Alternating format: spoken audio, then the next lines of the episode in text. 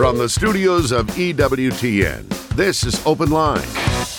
Today's Open Line is recorded, so no calls, please. If you'd like to send us an email for a future show, the address is openline at EWTN.com. Well, a tremendous Tuesday in the octave of Christmas to each and every one of you. Thanks so much for tuning in. We hope your feast day was fantastic and we hope you enjoy the next glorious eight days of the octave of Christmas. Uh, Christmas doesn't end on Christmas, it begins on Christmas. And that is the beauty, one of the beauties of our Catholic faith. We've got a very special, not mailbag edition, although we may get to an email or two at the end of the program, but it's a very special listener comment line call edition of Open Line Tuesday. So Father Wade is going to answer some of the questions that have come in on our listener comment line call.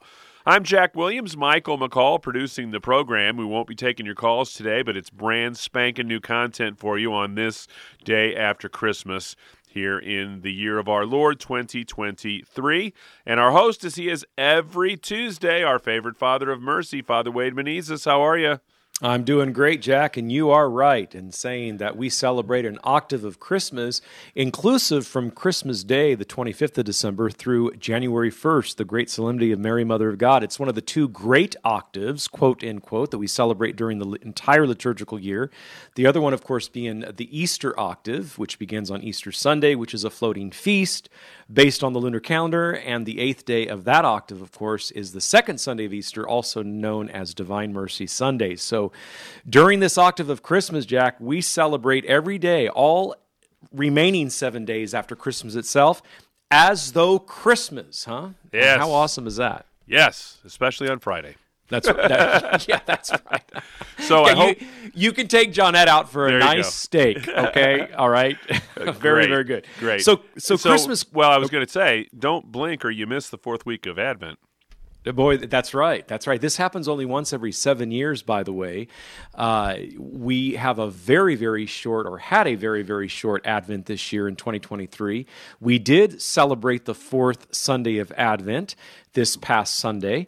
Uh, but as you know, uh, there was no fourth week of Advent proper because Monday, what would have been Monday, the fourth week of Advent, Christmas Day, right? Yesterday on the 25th, and today, of course, is the is Tuesday the 26th. So we're now we're in the octave. So Christmas commemorates the birth of the Savior, our Lord Jesus Christ. It is one of the absolutely decisive events in the history of salvation, along with the sacred incarnation and the resurrection of our Lord.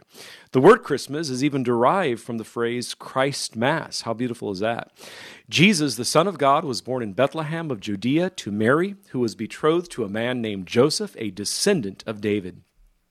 Jesus' nativity came as the completion of the Old Testament, the fulfillment, Jack, of all the prophets' messages, and the union of humanity with the divinity.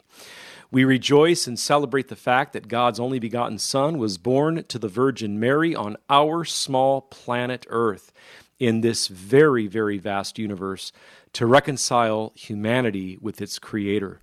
He is the image of the invisible God, Colossians 1:15 tells us. Our dear Savior, dearly beloved, was born on Christmas Day, so let us rejoice and be glad. And as Isaiah 9:5 foretold in the Old Testament, for a child is born to us, a son is given to us, upon his shoulder dominion rests. They name him Wonder Counselor, God Hero, Father Forever, and Prince of Peace. So, indeed, Jack, the, the liturgies for the, the Solemnity of Christmas place a profound emphasis on the Word being made flesh. And keep in mind, we have the Vigil Mass for Christmas, we have Mass at night, which you usually see celebrated at 10 p.m., 11 p.m., or at midnight. Then you have Mass at dawn, the third Mass. Then you have Mass during the day, huh? And uh, not all four have to be celebrated in one particular parish church. The pastor can prudently decide which ones he's going to celebrate. But usually the vigil and one of the two Sunday proper Masses, either at dawn or during the day, are celebrated. And, and of course, a Mass at night is usually offered as well. So, again, you know, the liturgies of the Solemnity of Christmas place a profound emphasis on the Word being made flesh, right? The Word is God the Son. The second person of the Blessed Trinity, who, as the Gospel tells us, was in the beginning, was with God, and was God.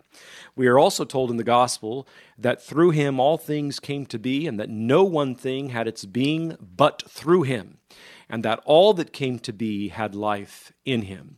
These words reveal to us the reality that the divine word, the divine person of Jesus Christ, literally entered into our creation.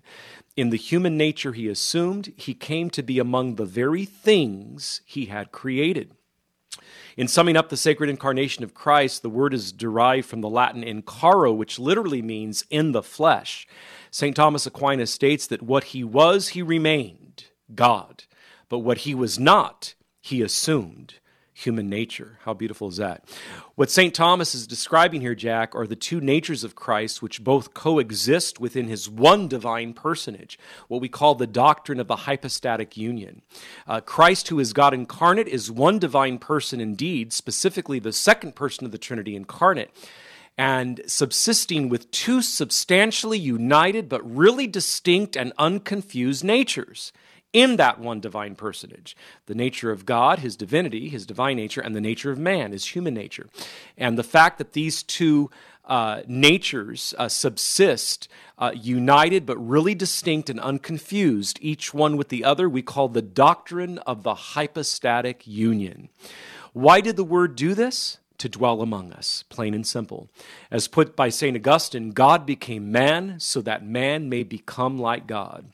And as Fulton Sheen says, God made us in his image and likeness, Genesis chapter 1, precisely so that one day he could take on our image and likeness as a baby in the womb of his mother, placed in a manger, an eating trough, if you will, in Bethlehem.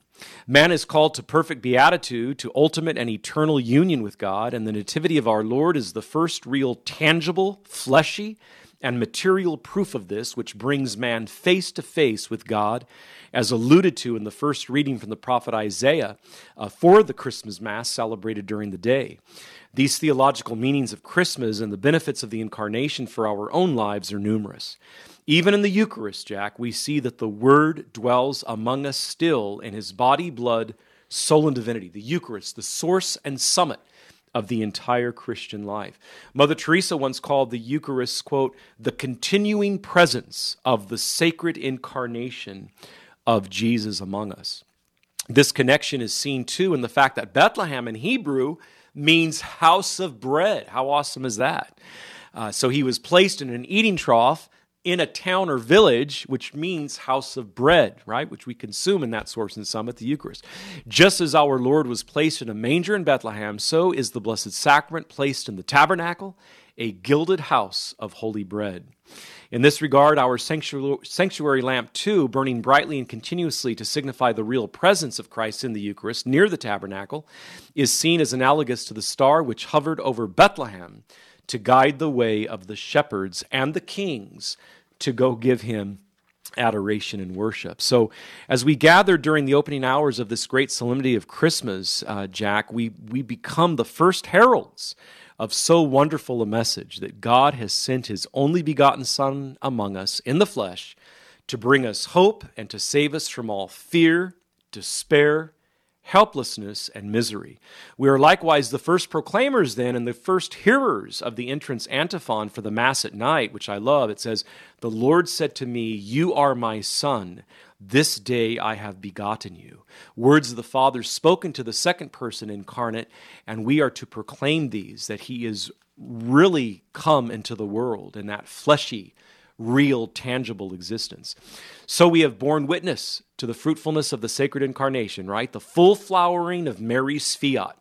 So it is that we acknowledge early, very early, for those who celebrated Mass at midnight or later, the gifts of Christmas. And as is characteristic of this time of year, the gift giving at hand, Jack, is that which involves a two way exchange, right? God's greatest gift to us, His Son, and our gifts in return to Him of faith, dedication to others, and imitation of his Christ life. Until our arrival at any of the Christmas masses, we were, in a sense, a people that walked in darkness, not knowing you know, what gift they were receiving, so to speak. But through these beautiful four sacred liturgies of Christmas and its celebration as a great solemnity, we now have seen the great light as told us by the prophet Isaiah in the first reading for the Mass at night. It's as though our gift has been opened and its contents realized, just like opening a Christmas gift. In the responsorial psalm at that same Mass, we repeatedly chanted that today is born our Savior, Christ the Lord. This proclamation of faith is one whereby we have acknowledged this great gift of light, Christ's birth among us. And I like to say, too, Jack, that such creedal statements find their expression early on Christmas, not only from our minds, hearts, and lips, but from our bodily actions as well. I love this. During our, our profession of faith, all genuflect at the words, and became man during the creed. A public acknowledgement, as it were, a thank you, as it were, for the great gift received, the sacred incarnation, and now birth of our Lord and Savior, Jesus Christ. It's EWTN's Open Line Tuesday with Father Wade Menezes.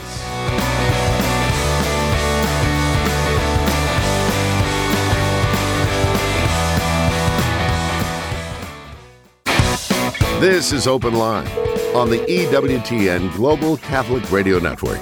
Today's Open Line is recorded, so no calls, please. If you'd like to send us an email for a future show, the address is openline at EWTN.com. Got a great item for you at EWTN's religious catalog in his book, Pope St. Paul VI, A Pictorial Perspective. Carl Schultz takes an in depth look at the Pope, who's now a saint and is perhaps one of the least understood pontiffs in modern history. Forever known as the Pope who held the line on church teaching regarding contraception through his landmark encyclical Humanae Vitae, Schultz examines the challenges that he faced as pontiff, his legacy, and his relevance today. Four sections his life, his papacy, his teachings, and his time, his times and legacy make this a definitive pictorial biography that is sure to be a treasured part of every Catholic library and home.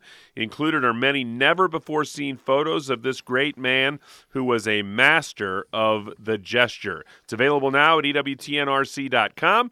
They're offering free standard shipping on online orders of $75 or more. That's standard shipping in the continental U.S. only.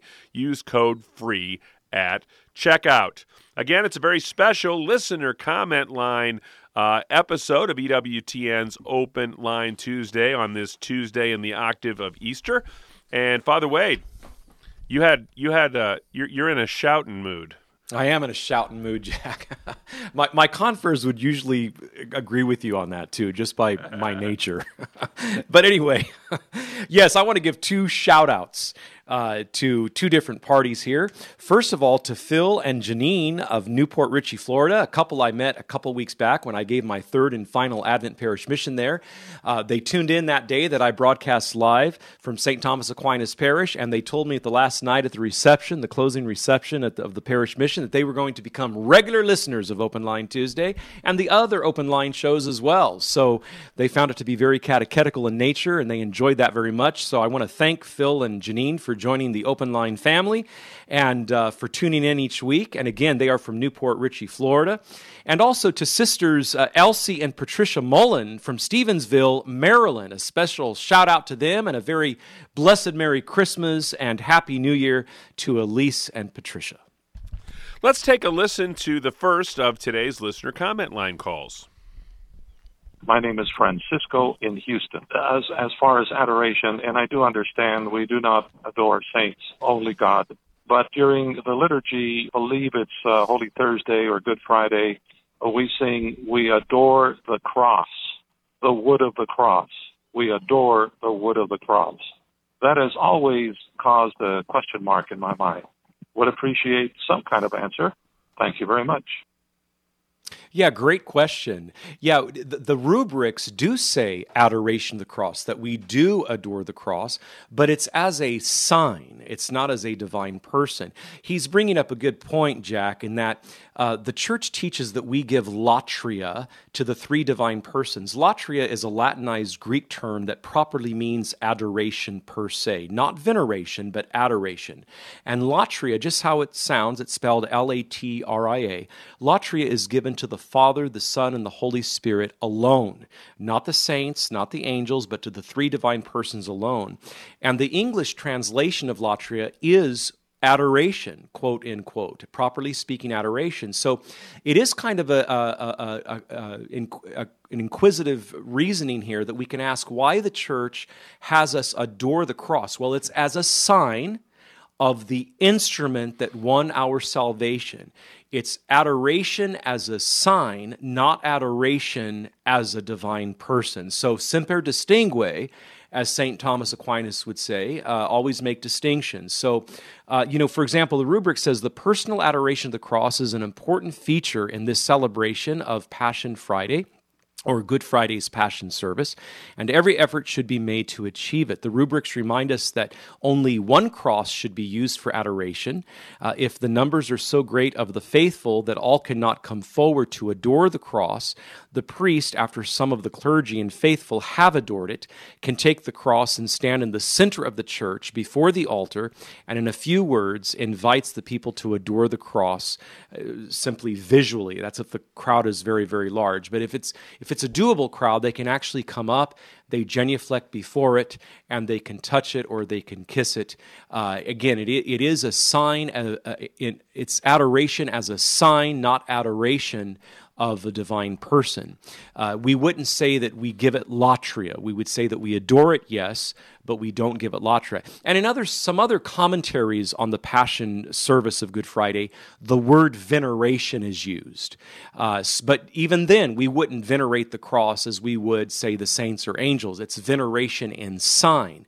In sign how? Well, as the primary instrument that uh, our Lord brought about our salvation and redemption. And so remember, just as Adam and Eve were fooled by the wood of the tree, which bore the, the, the, bad fruit of which they ate and ushered in the original sin, so Christ saved us by the good wood of the good tree of the cross. Uh, this analogy is made by many, many, many of the church fathers writing in the first seven to eight centuries or so about uh, the link between the bad uh, tree of the bad fruit, eaten of by our first parents, again, which ushered in the original sin, and the good tree of the cross, which brought about our redemption and salvation. And while we're on this, Jack, just to, for the benefit of everybody listening, uh, I'll give the other the other categories uh, as well concerning veneration. Uh, so latria is at the top. It's it's adoration, strictly speaking, of the three divine persons. Secondly, would be dulia, just how it sounds. It is spelled D U L I A, like like the feminine name Julia, but with a D. Dulia is veneration, not adoration, but veneration. And there we have uh, the, the saints of the Catholic Church and also the angels, guardian angels and archangels.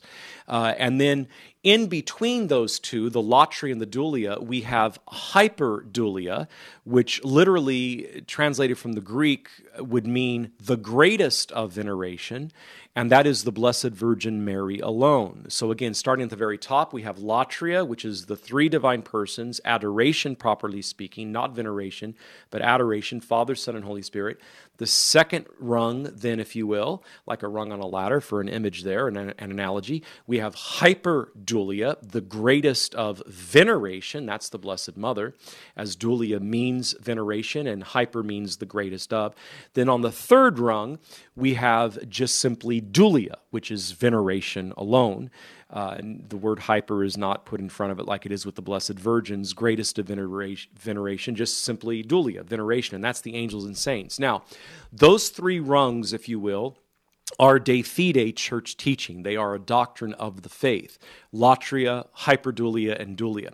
There is a fourth one that one can have theological conjecture about. It's not officially taught by the church, but one can uh, have theological debate about it, have theological conjecture about it, and it is this. Uh, in between the, the hyperdulia of the Blessed Virgin and the dulia of the angels and saints, we have proto And protodulia literally means from the Greek Latinized phrase in the English, would mean the first of veneration, not the greatest of, but the first of veneration, protodulia. And we can have theological conjecture that that is Saint Joseph. And uh, Father Don Calloway does a, a great uh, discussion of this in his Consecration of St. Joseph book that came out a few years ago, just in time for the year of St. Joseph, called for by Pope Francis. So there you have it, starting at the top Latria, adoration, the three divine persons, hyperdulia, the greatest of veneration, the Blessed Virgin Mary. Uh, protodulia, St. Joseph, that's with theological conjecture only, not de fide, not taught by the church, but one can contemplate it, meditate upon it, talk about it. And then thirdly, uh, dulia, which is veneration of the angels and saints. So great question. Thank you so much. Let's take a listen to another one of our listener comment line calls. My name is Morellis. I'm from Hamilton, New Jersey. I'm thinking about joining the army, and I just wanted to know what, like, what does the church teach about the army or military? Oh, great question. Great question. And I want to thank you for uh, entering into the Army to serve our, our great nation. Uh, well, the Catechism of the Catechism the Catechism of the Catholic Church, number 2310, tells us these beautiful words Those who are sworn to serve their country in the armed forces are servants of the security and freedom of nations. If they carry out their duty honorably, they truly contribute to the common good of the nation and the maintenance of peace desired by God. So it's a very noble, noble thing to enter into uh, the military services, and not only that, but to carry out your duty honorably. And just kind of echoing that that reality, that the whole emphasis or reasoning behind having a military to, to keep that peace. Number 2265 of the Catechism tells us legitimate defense can be not only a right, but a grave duty for one who is responsible for the lives of others. The defense of the common good requires that an unjust aggressor be rendered unable to cause harm. For this reason, those who legitimately hold authority also have the right to use arms to repel aggressors against the civil community entrusted to their responsibility. And of course, then we have the major points of a just war and just war theory that one cannot do more harm in defending itself as a nation than what was uh, uh, egregiously placed upon them when they were attacked. It has to be equivalent or less.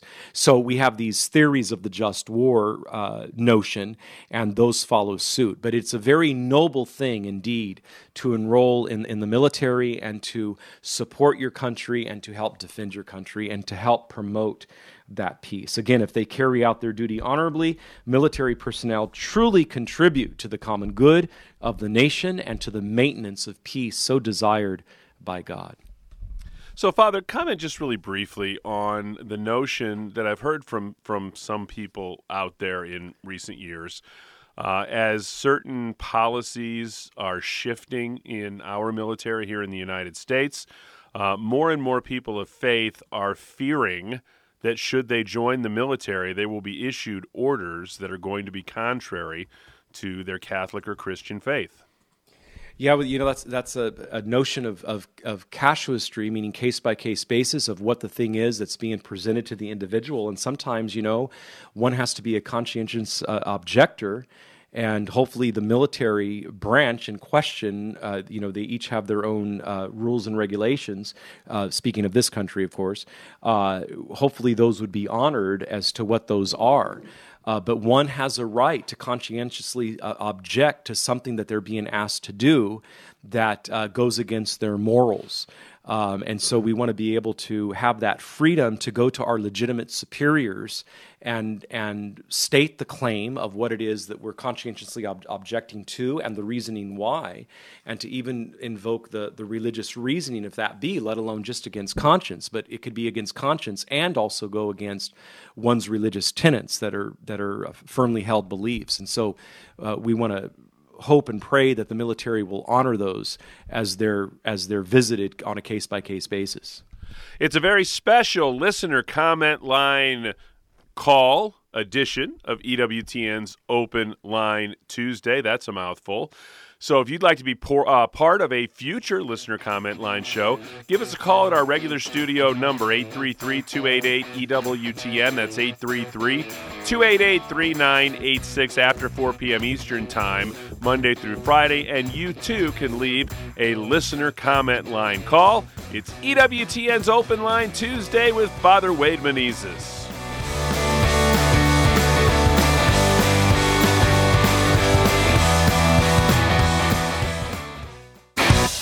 This is Open Line on the EWTN Global Catholic Radio Network. Today's Open Line is recorded, so no calls, please. If you'd like to send us an email for a future show, the address is openline at EWTN.com. That's right, it's a very special listener comment line call edition of EWTN's Open Line Tuesday. It's the first time we've done this on Open Line Tuesday, Father Wade, and I am going to effort to create a more um, alliterative uh, title for this program the next time we do one. You know, you know, Jack. Not only that, but I think we should have tongue twister Tuesdays here on, on Open Line Tuesday. Well, that's what this is. And then, yes, you you've inaugurated. Maybe this could be something new for 2024 since you've inaugurated it on the last Tuesday of December. yeah, and you wanted a, a, couple more comments you wanted to make about just war. Yeah, and the the just the so-called just war theory and and what that involves. I think it's important for Catholics to be aware of that. Uh, Catholic Answers at Catholic.com has a great entry on it and and what it involves. So uh, basically basically um, these points here the damage inflicted by the aggressor uh, on the nation or community of nations must be lasting, grave, and certain. Uh, for them to respond to it. All other means of putting an end to it must have been shown to be impractical or ineffective. Uh, there must be serious prospects of success in the retaliation that's done, and the use of arms must not produce evils and disorders graver than the evil to be eliminated the power of modern means of destruction weighs very heavily in evaluating this particular condition. So these are the, the traditional elements uh, enumerated in, in, what is called the just war doctrine by the church. The evaluation of these conditions, Jack, for moral legitimacy belongs to the prudential judgment of those who have responsibility for the common good, like, like elected officials. And so, you know, the classic formulation of the just war doctrine is set out in the Catechism of the Catholic Church, number 2309 says quote the strict conditions for legitimate defense by military force require rigorous consideration. The gravity of such a decision makes it subject to rigorous conditions of moral legitimacy. Uh, at one and the same time, these points must be made. And then those are the ones I just enunciated. So it's an important doctrine of the church. It's all spelled out in the Catechism of the Catholic Church, beginning with number 2309. And uh, we thank our military personnel who so bravely uh, contribute to the common good and peace of the world and in our nation uh, when they join any of the uh, armed services. Let's take a listen to our next listener comment line call. Hi, this is James from Superior, Wisconsin. I have a question uh, when it comes to uh, confirmation. If uh, any sin can make that confirmation invalid, any help would be great. Thanks. Okay, uh, even even in a state of mortal sin, one still receives the sacrament but one doesn't receive the graces associated with the sacrament uh, until uh, the sin is confessed, the mortal sin is confessed. Then the graces of that sacrament take effect in the in the body and soul and thus the life of the individual who received it. So remember, we can receive a sacrament. The sacraments they they work ex opere operato, which is a Latin phrase meaning they they're administered by virtue of having been administered, or the more direct English translation would be that the sacraments work by having been worked. Uh, they're imparted by having been administered validly. So, as long as the proper matter and form are used by the one administering the sacrament, uh, in this case, words and the holy oils used to administer the um, sacrament of confirmation, say to a young person in this country, usually between eighth grade and tenth grade, but but younger in some other dioceses here in the U.S. I've heard it as early as uh, fourth grade and fifth grade because those particular bishops in those dioceses feel that the young person needs the the graces of confirmation even sooner than eighth grade because the culture is just so challenging today. But a bishop or, or a priest deputed, properly deputed by the bishop, can administer the sacrament of confirmation. And there, with matter and form, we're talking the proper words and the proper oil used by the bishop himself or the priest himself that's been properly deputed or delegated by the bishop to administer the sacrament on his behalf. So, as long as the proper matter and form are being used, the sacrament is administered. The, the young person receives it. The question is do the sacramental effects uh, uh, kick in, if you will, uh, to use a colloquialism there? Do, do they do, do the sacramental effects take effect? Do the sacramental graces take effect? Well, that's all dependent on whether or not the person was in a state of sanctifying grace. Uh, venial sin does not remove us from a state of sanctifying grace, but mortal sin does. And so, if one receives the sacrament, provided they received it in, in uh, validly and licitly with proper deputation by the bishop, if it was a priest that gave it, talking confirmation here, and the, the proper matter and form was used, the proper oils and the proper words, that young person, even if in a state of mortal sin, did receive the sacrament, no doubt, but they didn't receive the graces associated with that sacrament of confirmation until the mortal sin is confessed. This is why there's, you know, it's good to be reminded that all seven sacraments require remote or at least proximate preparation before it could it could be received. So by proximate we mean an up close preparation before the sacrament is received.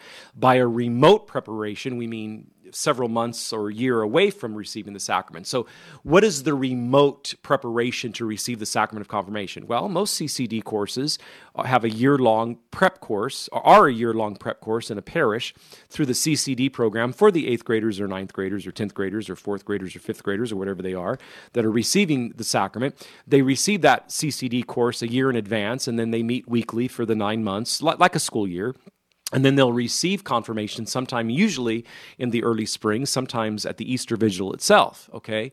Uh, or, or beyond the easter vigil during the easter season if it's a class of say eighth graders uh, rather than receive it at the easter vigil with the catechumens. These young people in the eighth grade class let's say are already catholic. Uh, they already have baptism. They already have first communion and first reconciliation. They just need that, that third and final sacrament of initiation confirmation. So they're kind of honored with their own class. So you'll see the eighth grade class for example as a whole 20 students, whatever, uh, receive it during the Easter season. Uh, the, the remote preparation for that beautiful day when all 20 some eighth graders receive the sacrament of confirmation at their parish church with their parents and, and confirmation godparent present and all that it's a beautiful thing, but they had a, a, year of coursework before that. Again, usually like a nine month school year is the CCD program. It mirrors the school year itself, the secular school year or the Catholic school year. Uh, then what's the proximate preparation, the up close preparation for, for the confirmation? Well, if I was an eighth grade teacher, I would have all of my confirmandi candidates go to confession just before they receive the sacrament of confirmation that day in May, let's say, during the Easter season uh, at their parish. I would have them all go to confession. Confession is the proximate preparation to receive the sacrament of confirmation, so none of them receive it in a state of mortal sin.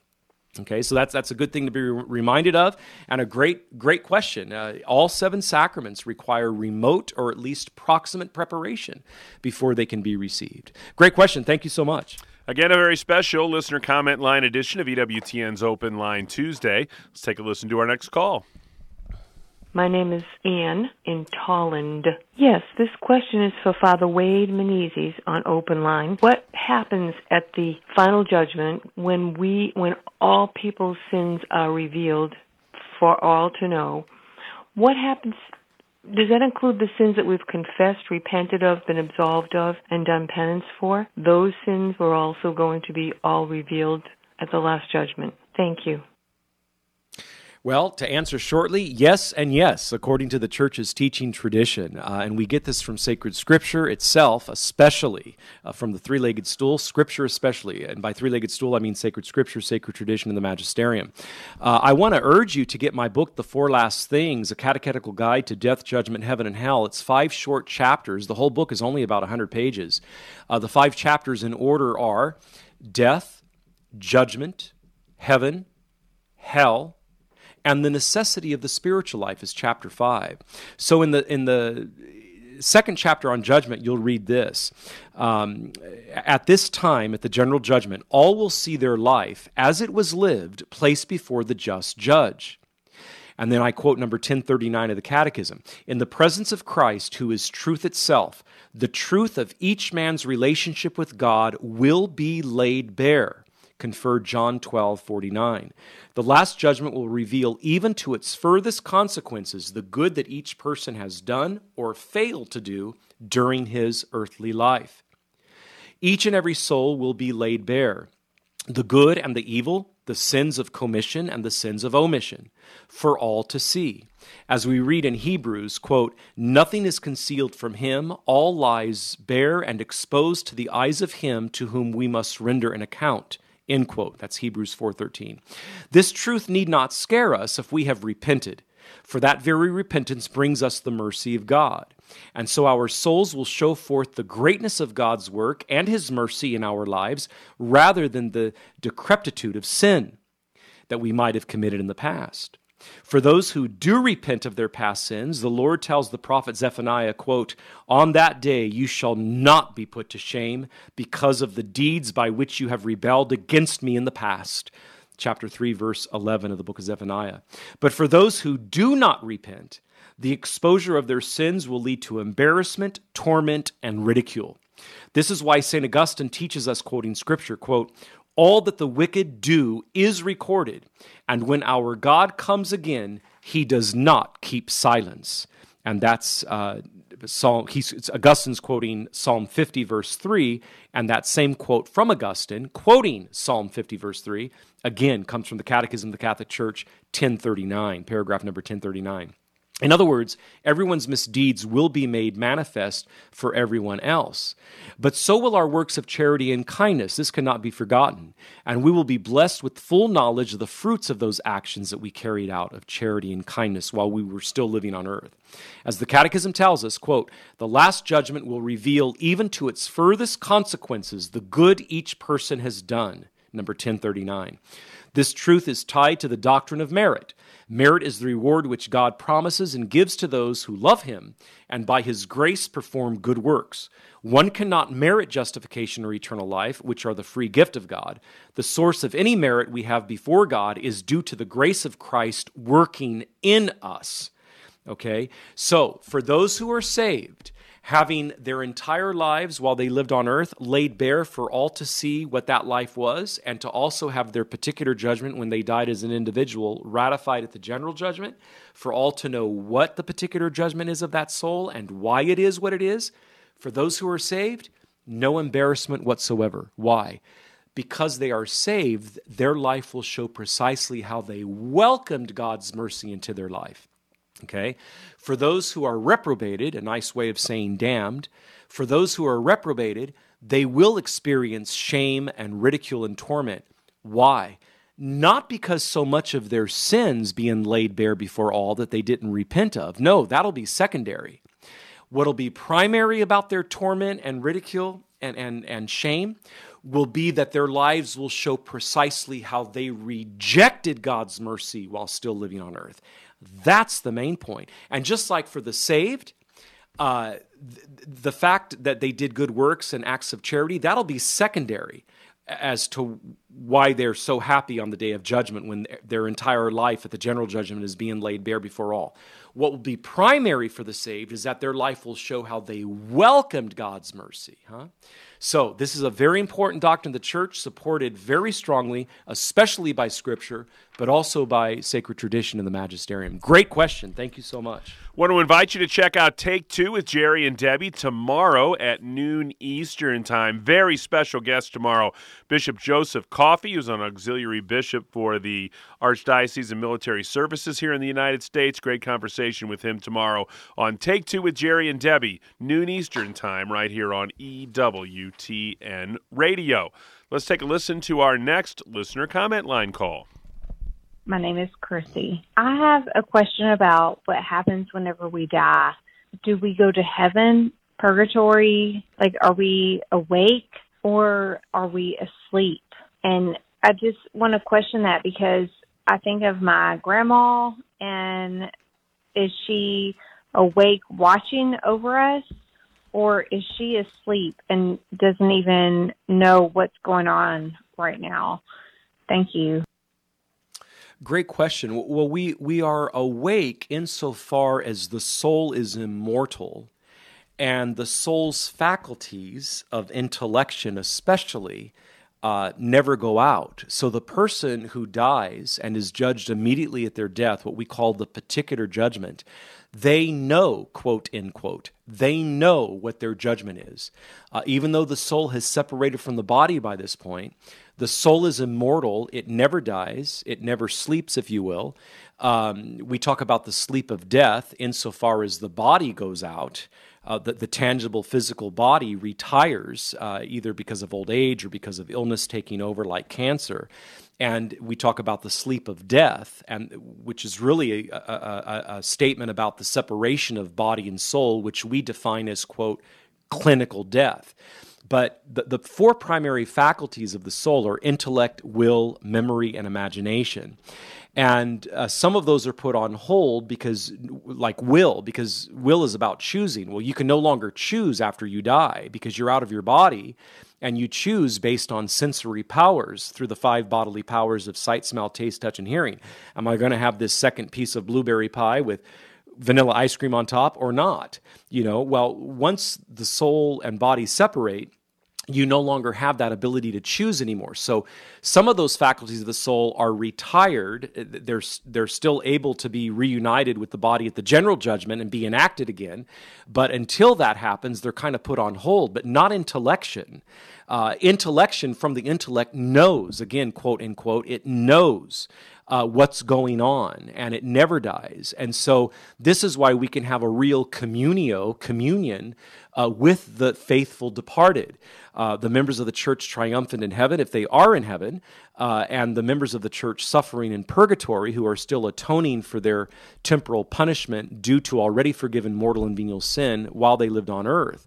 Um, also known as members of the church penitent. The holy souls in purgatory are known as the church penitent as well as the church suffering. So, Purgatory, to answer your question about do we go to purgatory or straight to heaven, that's dependent upon whether or not at the time of your earthly death you have already atoned for or not uh, the temporal punishment due to your already forgiven mortal and venial sins. If you have already atoned for that temporal punishment for your already forgiven mortal and venial sins while living on earth, then there's no need to go to purgatory, and the soul enters heaven immediately, which I like to say is God's plan A for us.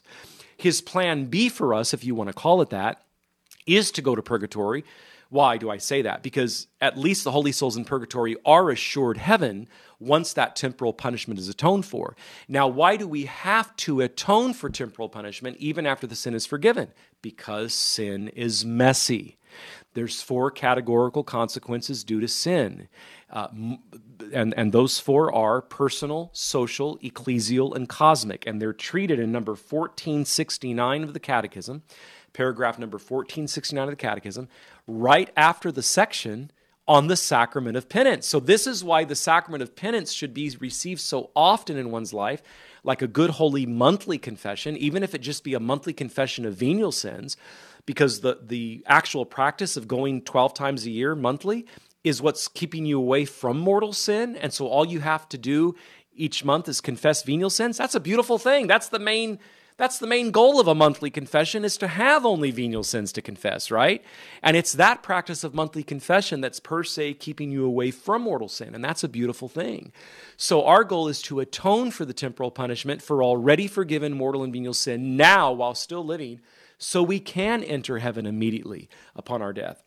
I pray for this daily in my morning offering when I get up. And for those of you who want to know what Father Wade's morning offering is, as a point of witness, not as a point of me patting myself on the shoulder, but as a point of spiritual witness, I want you to pray my morning offering, where I pray that the day I do die, whether it's suddenly, like in a car accident, or slowly, like through a slow demise, like cancer, and I have cancer history in my family. Both of my parents died from cancer, for example. God rest their souls.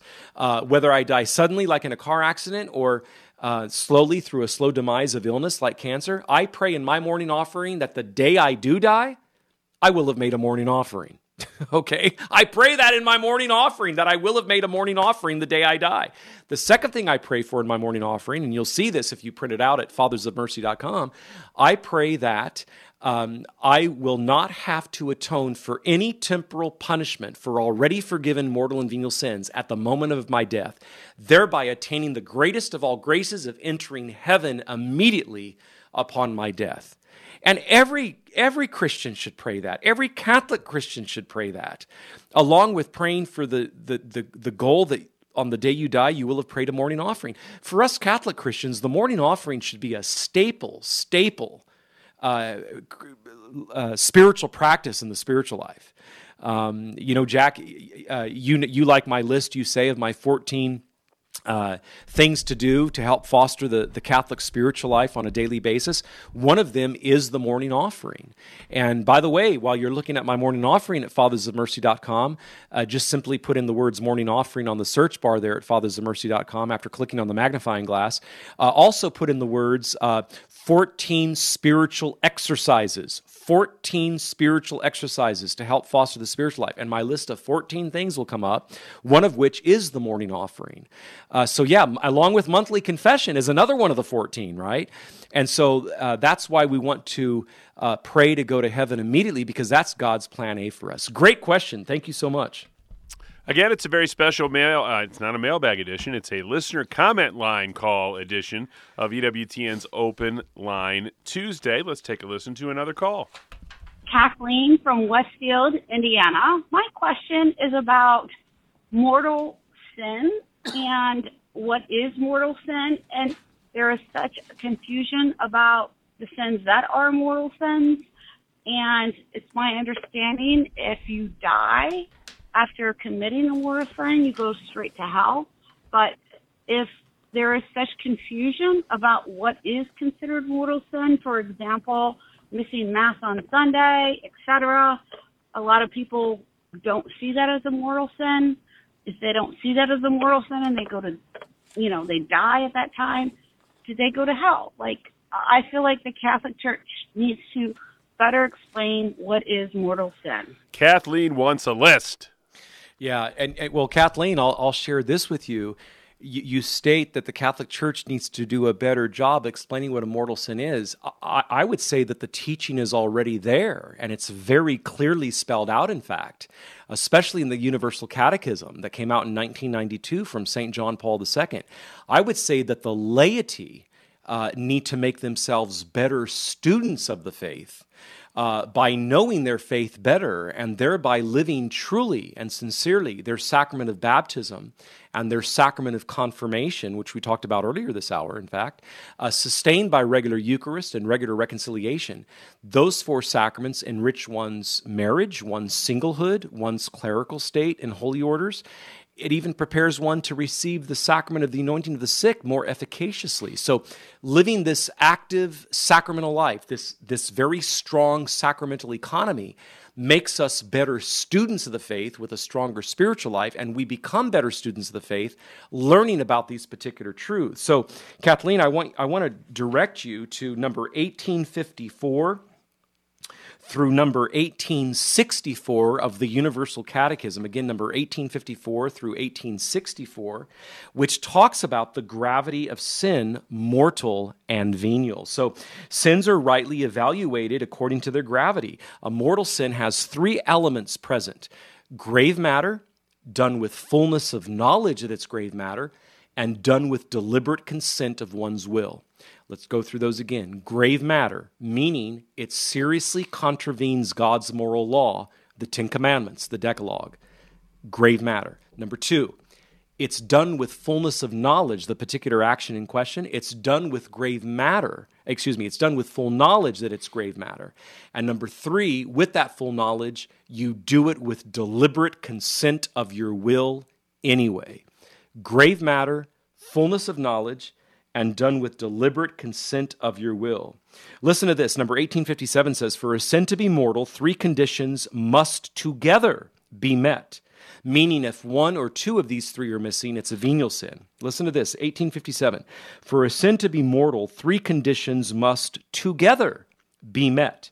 Mortal sin is sin whose object is grave matter and which is all con- also committed with full knowledge and deliberate consent.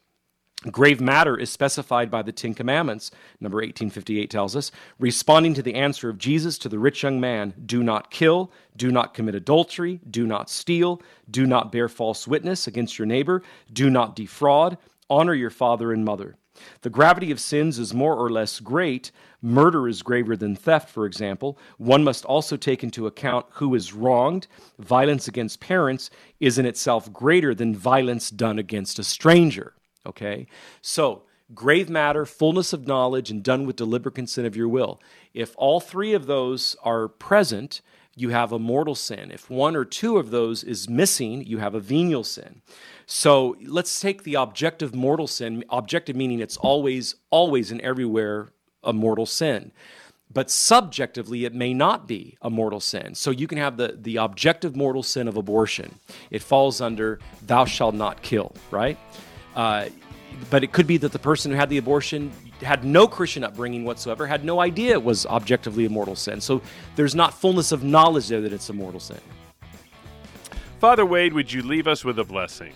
I certainly will, Jack. May the blessing of Almighty God, the Father, and the Son, and the Holy Spirit descend upon all of our Open Line Tuesday listeners and remain with each and every one of you this day and always. St. Joseph, terror of demons. Pray for us. On behalf of our host, Father Wade Menezes, our producer, Michael McCall, I'm Jack Williams. Thanks so much for tuning in to this very special listener comment line edition of EWTN's Open Line Tuesday. Back at it tomorrow. Until then, God bless. Bye.